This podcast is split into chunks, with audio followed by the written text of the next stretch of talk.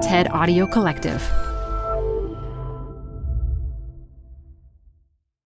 This episode is brought to you by Progressive. Are you driving your car or doing laundry right now? Podcasts go best when they're bundled with another activity.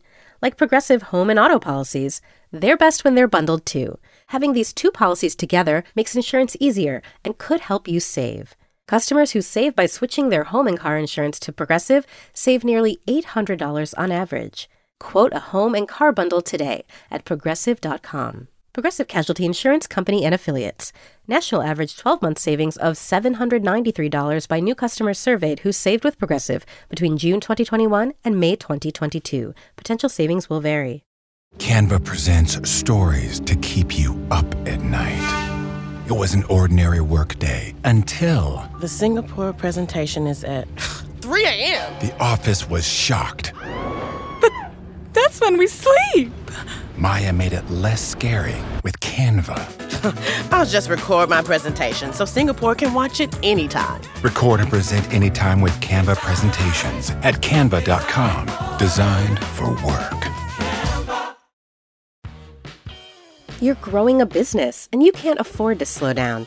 If anything, you could probably use a few more hours in the day. That's why the most successful growing businesses are working together in Slack. Slack is where work happens, with all your people, data, and information in one AI powered place. Start a call instantly in huddles and ditch cumbersome calendar invites. Or build an automation with Workflow Builder to take routine tasks off your plate, no coding required. Grow your business in Slack. Visit slack.com to get started. Got a business problem? There's a TED Talk for that. Stay updated on everything business on TED Business, a podcast hosted by Columbia Business School professor Modupe Akinola. Every week, she'll introduce you to leaders with unique insights on work, answering questions like How do four day work weeks work? To Will a machine ever take my job? Get some surprising answers on TED Business, wherever you listen to podcasts. Hey, work lifers, it's Adam Grant. Welcome back to Taken for Granted, my podcast with the TED Audio Collective. I'm an organizational psychologist. My job is to think again about how we work, lead, and live. Today, I'm talking to musician Jon Batiste. He dominated the music awards this year, winning five Grammys, including Best Album, beating out Taylor Swift and Billie Eilish. Jon has also won an Academy Award for his composing on the Pixar film Soul. And in his spare time, he's the band leader and musical director for The Late Show with Stephen Colbert. So it's safe to say he knows a little something about finding your creative muse.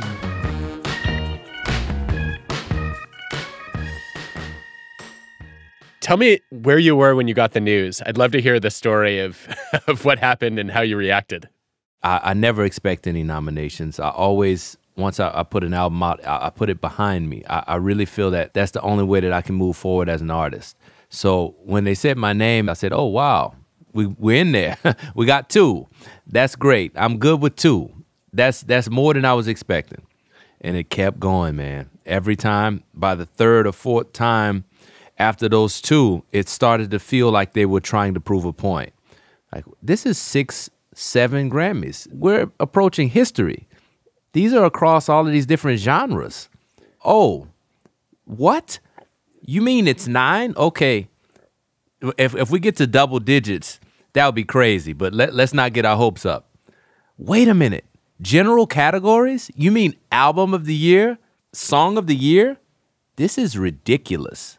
It took about a week to process it all, to be honest. I mean, it makes it all the more extraordinary, right? That you have the independent judgments of people in multiple genres saying, "Hey, this is this is remarkable work." Yes, it's incredible, man. Where I'm talking to you right now is my dressing room at the Ed Sullivan Theater, and this album was made in this dressing room. The beginning of this album, the blueprint, was created here in six days, and then over the course of 18 months and ending really in the heat of the political and social unrest that we had during the first wave of the pandemic in New York City, finishing the album through all of that tumult, it, it, was something that I felt was an achievement for me as a man and as an artist to have really put this into music put all of these feelings and all of these thoughts and everything that had led up to this moment, this culmination of my life, 33 years old.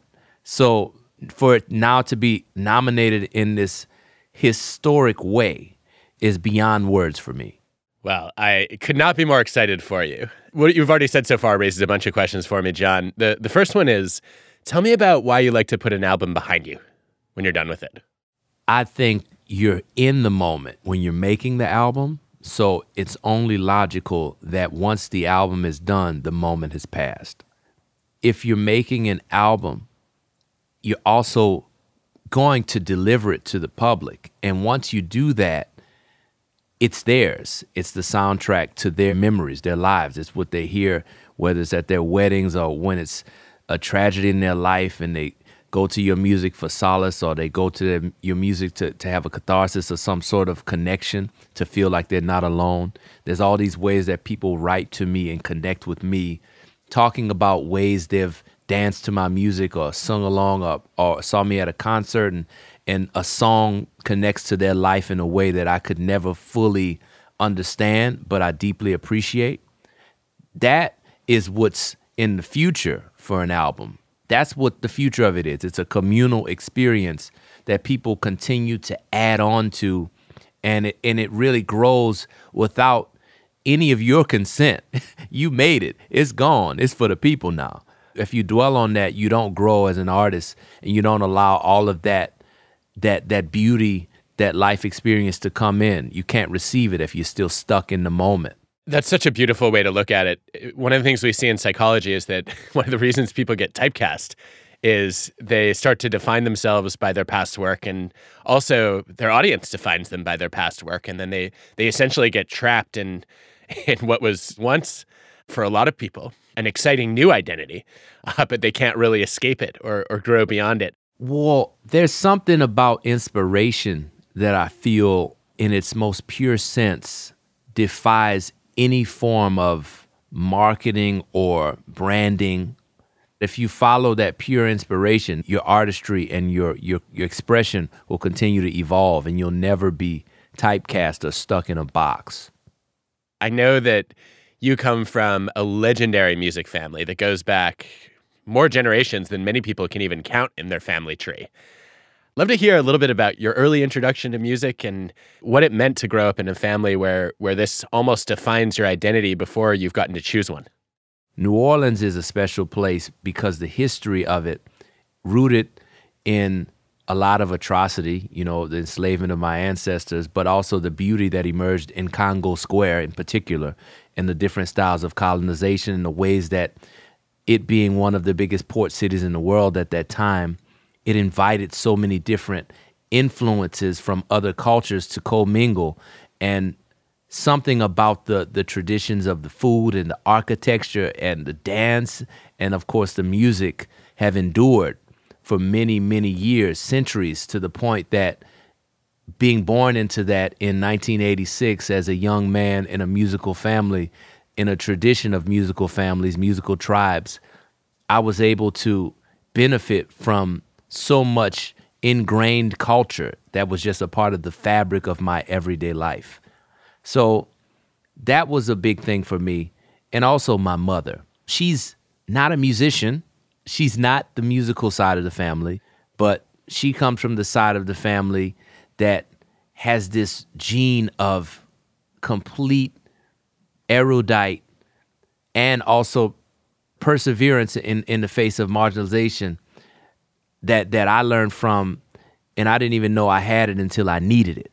It was this ability to study and to grow and to read and to put yourself into all of these different activities whether it was learning how to code when I was 15 or doing gymnastics and being embarrassed that I was doing gymnastics or ballet when I was in middle school, but then realizing, wow, that helped my dancing. Learning all of the different moves that you can do for chess openings and realizing, oh, that's helping my piano playing. Just the, the ways that she exposed me to all these activities and the way that her father, an activist during the time of Martin Luther King and the Memphis sanitation strike, and him being the first black president of the the hotel workers union in Louisiana and him being one of the first to integrate his branch of the Navy. That kind of stuff, it's an intangible benefit to your artistry. It's hard to put it into words, but it adds such a depth to who you are. Did you feel like it was preordained that you were going to become a musician? Was there pressure to go in that direction, or was that a, a pure choice on your part? It was a pure choice for me, even though when I felt it was preordained, I resisted it. So it was a step by step process. I was a kid growing up in this musical family, my father being my first musical mentor, amazing mother who's given me all these opportunities to check out things outside of music. And I'm just a kid that's got a lot of activities going on in a very musical city. And then I get to a point where my talent starts to emerge for music in a way that allows me to branch outside of my family and to start working with my peers who were these literal young geniuses. I mean, some of the greatest musicians in the world I just happened to grow up with and we started bands together. Troy trombone, Shorty Andrews, he's 15, I'm 14. We started playing every night in the city. I'm going to two schools at one time. And after school, I'm playing these shows in the city. And this is a schedule that maybe starts at 6 a.m. and ends at 1 a.m. some days. So I get to a point where I graduate high school a year early. I'm 17 years old, and I have this ability to choose a path. And as a young kid, I was like, well, I don't want to be a musician. Everybody's a musician. But now, as a 17 year old, staring at the world in front of me, I'm like, well, I could either go and do something or I could go to New York and I could try to be a musician and see where that takes me if I leave the safety and I leave what I I deem the predictability of staying home and doing it. And I chose the latter. This is interesting because it reminds me of some research by my colleague uh, Shasta Dobrow on people who have a calling for music. She's a former musician turned sort of organizational psychologist like me. And she's found that when early on students or kids have a calling for music, they start to tune out real feedback on on whether they have the skills that they need to succeed. And sometimes they get so locked into this path that they can't really necessarily read the room and, and find out, you know what, maybe this is not going to work out for me. It makes me wonder whether this uncertainty that you had until 17 about whether this was a career allowed you to explore a little bit more with an open mind. Is this something I want to do? Is this a skill set that I want to continue building and pursuing? How do you react to that? Well, it was a really important relationship that helped to convince me of music being a career path that was viable. And that's that made all the difference. You know the last year of this high school experience that i'm describing i i really had the chance to spend the majority of that year with the late great alvin batiste. He's about the age of my grandfather. And we don't know how we're related but he's one of maybe 30 batiste who were around when i was growing up who I didn't know specifically how we were related, but they also were musicians.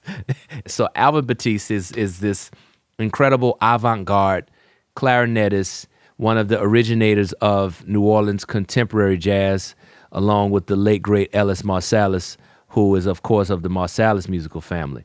And they had a band when they were teenagers, um, and and this band basically created a lot of the New Orleans jazz standards that are, are part of the the lexicon of what we all learn how to play when we're students. And he's teaching me all these songs and he's putting me in his band and we go on the road and we're he's really just showing me experientially what it's like to be in a band at a level that is of the highest level. I'm basically the youngest person in the band by 30 years minimum and and he's 70 at the time. So you can imagine just the the experience of being around the the elders and, and really seeing okay wow this is how you do it. There's something about being original. There's a value to that that i can continue to develop. That's what took me into the path of being a musician the fact that i could make it my own. If i could make it my own that's what really drew me in. Well, let, us talk about that skill of being original. I have a former student, Justin Berg, who's now a Stanford professor, who just finished a study on one hit wonders versus repeat hit makers. And he found that, that one hit wonders basically started out with songs that were similar to each other and fairly typical for their time, which allowed them to take off early but limited their range over a longer period. And that the people who made repeat hits, they started out with much more novel genres and also songs that were more different from each other, which made it harder to get traction early on, but ultimately allowed them to define something new and original and to keep producing different music. It seems to me that you took the latter path, and I'd, I'd love to hear how you did that and also what kind of resistance you faced and, and how you dealt with it because you're, from what I've heard of your music, like it doesn't easily get defined by a genre. It doesn't fit in to a familiar category. That's really by choice. There's a philosophy, in fact, that guides me. It's more of a, a philosophy about how we as humans can use music as a part of our lives to create community. There have been all of these different ways that we've used music in New Orleans that are rooted back to what I call social music. The music that is not only just music to dance to, but there's music when someone's born, there's music when someone passes away, there's music to to eat to. There's music when you have this experience of celebrating the family lineage and Mardi Gras and celebrating the traditions of everybody coming together in Congo Square and all that continues today. So I find that for me, my early experiences led me to the philosophy of social music. And those early experiences were people thinking I was weird and me being a student at Juilliard and people thinking, oh, hey, what is he doing? Why is he playing in the subway? Why is he doing this in the crowd and taking people from the crowd and bringing them outside? There was always this pushback I got there's always a, a sense of resistance that I got.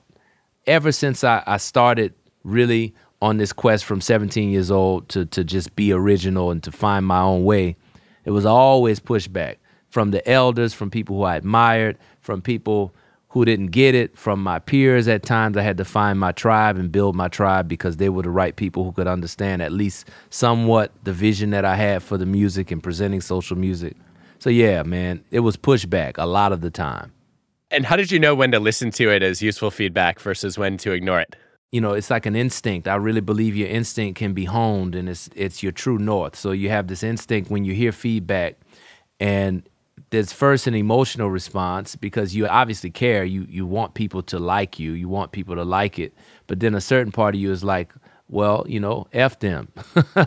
I don't care what they think because this is what I'm doing and that's healthy too. So once you find your internal equilibrium with that, then I feel like you can start to assess things that people are telling you.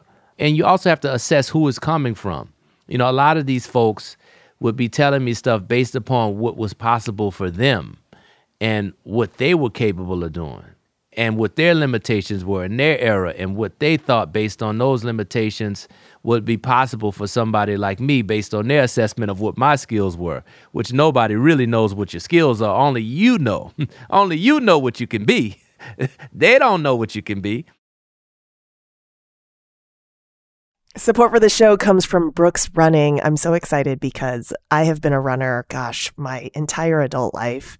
And for as long as I can remember, I have run with Brooks running shoes. Now I'm running with a pair of Ghost 16s from Brooks. Incredibly lightweight shoes that have really soft cushioning it feels just right when I'm hitting my running trail that's just out behind my house. You now can take your daily run in the better than ever Ghost 16.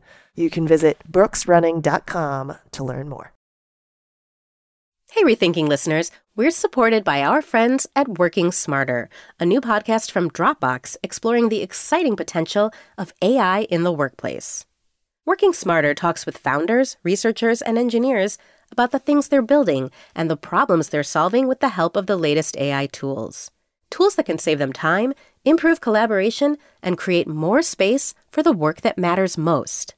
On Working Smarter, hear practical discussions about what AI can do so that you can work smarter too. Listen to Working Smarter on Apple Podcasts, Spotify, or wherever you get your podcasts. Or visit workingsmarter.ai. It is amazing how often people make the same mistake when they accept feedback as they do when they reject it, which is they don't bother to ask, does this person know my domain? Do they know me? And do they know my audience? Right. right. That's the good one, man. That's so true. It's like uh, who it's coming from makes all the difference. It does. So I, I want to talk about this idea of social music because I, I think there's something incredibly powerful about it. It connects to this idea that Durkheim called over a century ago collective effervescence, where you come together in a group with a shared purpose. And I think one of the hardest parts of COVID for so many people, you know, aside from the the grief and the fear, was the loneliness of not having that collective effervescence, not feeling the the rhythm and movement of a group. And you know, quickly we saw people try to overcome that by singing out their windows and, and dancing in their driveways. And you took that a big step further in 2020. I'd love for you to talk a little bit about the importance of, of social music and, and the way that you stepped up after the murder of George Floyd. We have a lot of responsibility as artists to not just create things that are for people's entertainment. When you say that music can move people in a way that maybe a speech or words or anything else, it doesn't go as deeply into the soul of a person. It doesn't hit them in a way that can inspire them in the same sense. You can think about music as a way to peacefully protest or peacefully ignite people in a way that nothing else can. You can find it to be a way to bring them to a realization that maybe they wouldn't have come to otherwise. It adds nuance, it adds color to something that could be seen as black and white, in particular in our political climate where everything is made that way. It is such an incredibly profound and effective tool when the artist focuses it on these other objectives outside of entertainment. And there's a true depth and historic power to people gathering and having something, someone, whether it's the musician, whether it's the cause, or whether it's a mixture of both, something that helps them to resonate on the same frequency, helps them to be in one accord. And when you get groups of people like that across the world, as we saw in the, in the wake of, of the death of George Floyd and Breonna Taylor and Ahmaud Arbery, when you see that actually happening, that's such a golden opportunity for the artist to be effective, the artist as citizen. That's a golden opportunity for you to really show and utilize the full power of music to actually make impactful change in people's lives. What was the message that you wanted to convey with We Are? I wanted to defeat and defend against apathy. Apathy is the killer of all that we fight and, and hope for in our society. It's the thing that made millions upon millions of people not go out to vote. In this last administration, when they took over the White House, that was the result of that. We have so many things that we see that have caused us to throw our hands up, whether it's the advancement of culture in a way that we don't like, or it's the technological revolution. And there's a lot of isms that come along with that ageism, racism, sexism, all of these isms that connect back to the destruction of culture. And I find that we got to find a way to get back to the basics of human connection and genuine human exchange.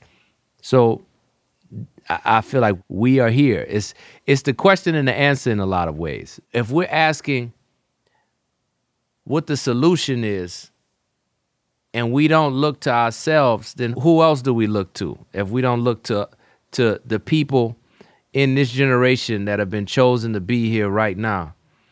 If it ain't us, then who is it? How do I create a timeless legacy that will continue to inspire people for generations, even years after I'm gone, centuries after I'm gone. Wow. You think that far ahead when you're making an album? I think I might not get out of bed if I'm worried about centuries down the road. I think that far ahead, but it's also no pressure. You're in the moment because you're capturing the moment. And that gives you an ease because you work on the craft and you work really hard on it and you work on the skills and you work really hard to be able to execute. But then when you get inspiration and you want to capture a moment, the moment is all there is. You can't make it be anything more and less than what it is. Well, clearly I need to spend more time listening to the moment. I, am normally trying to force my plan into whatever moment is on is free on my calendar. Man, I, I feel you. I feel you. It's a practice. I, I'm not the the one to say that that doesn't work either, because sometimes that works. But I do believe in the power of the moment overall. And if if I can stay in the moment, everything will be great. That's something that's really hard for young musicians to learn that I always try to teach. That's the only thing play the moment. That's it. And if you do that, then it has the opportunity of being great. It has the opportunity of being timeless if you've worked on the craft and developed it enough to actually execute that. I want to talk about one of the places where you get to work on your craft quite a bit, which is, of course, on Colbert. You have a front row seat to something that's really fascinating to people, which is a creative process in a different realm, which is comedy. And I'm curious about what parallels you see between the comedic creative process and your creative process as a musician. Structure. Everything is about structure and timing. The the medium of comedy has room for music, but it's almost just punctuation. It's ancillary in a sense. The music is in the rhythm of how the joke is being delivered or how everything about the the structure of the joke is set up.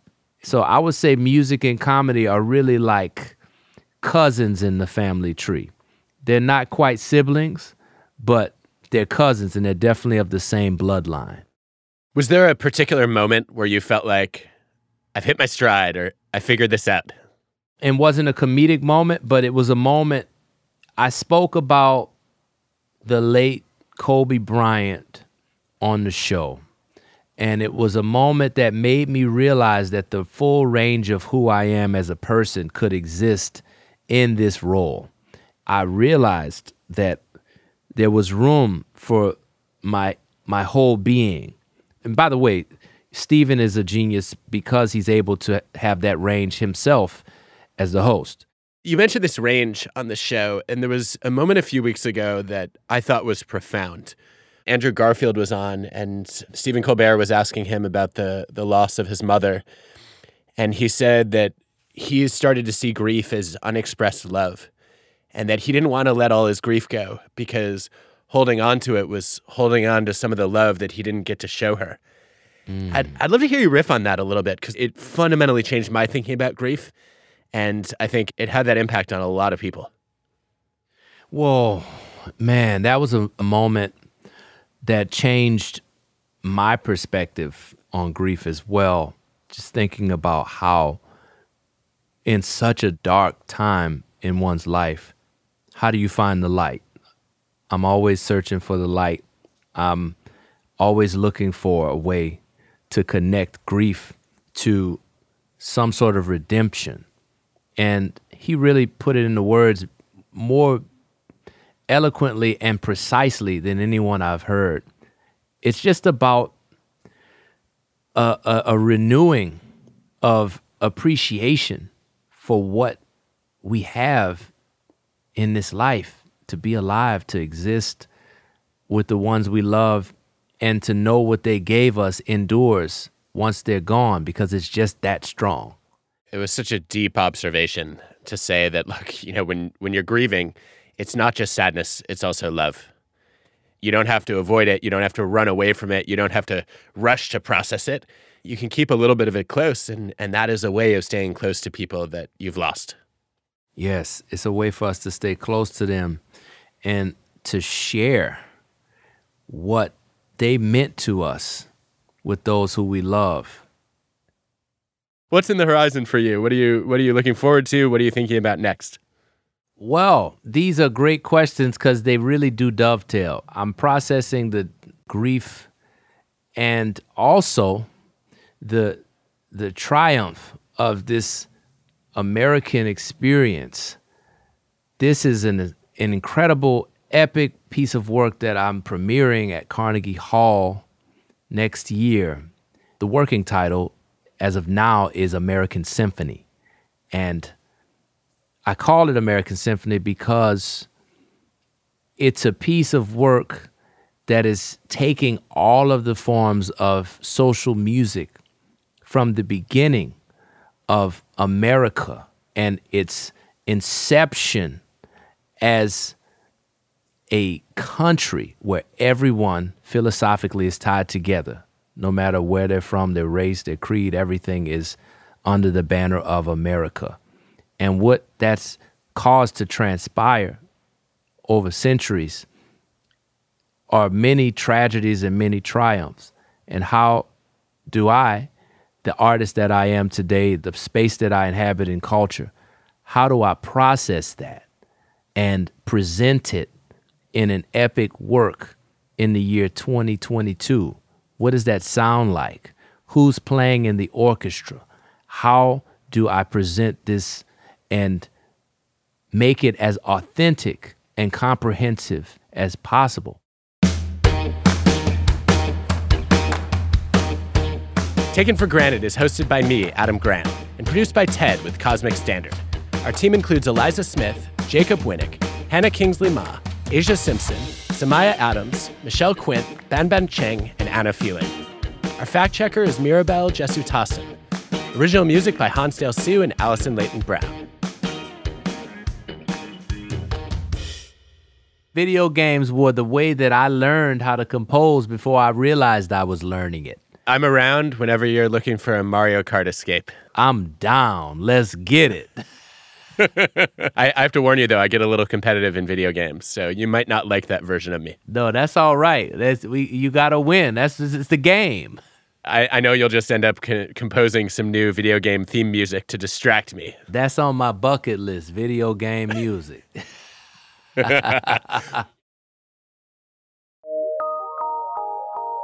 PR.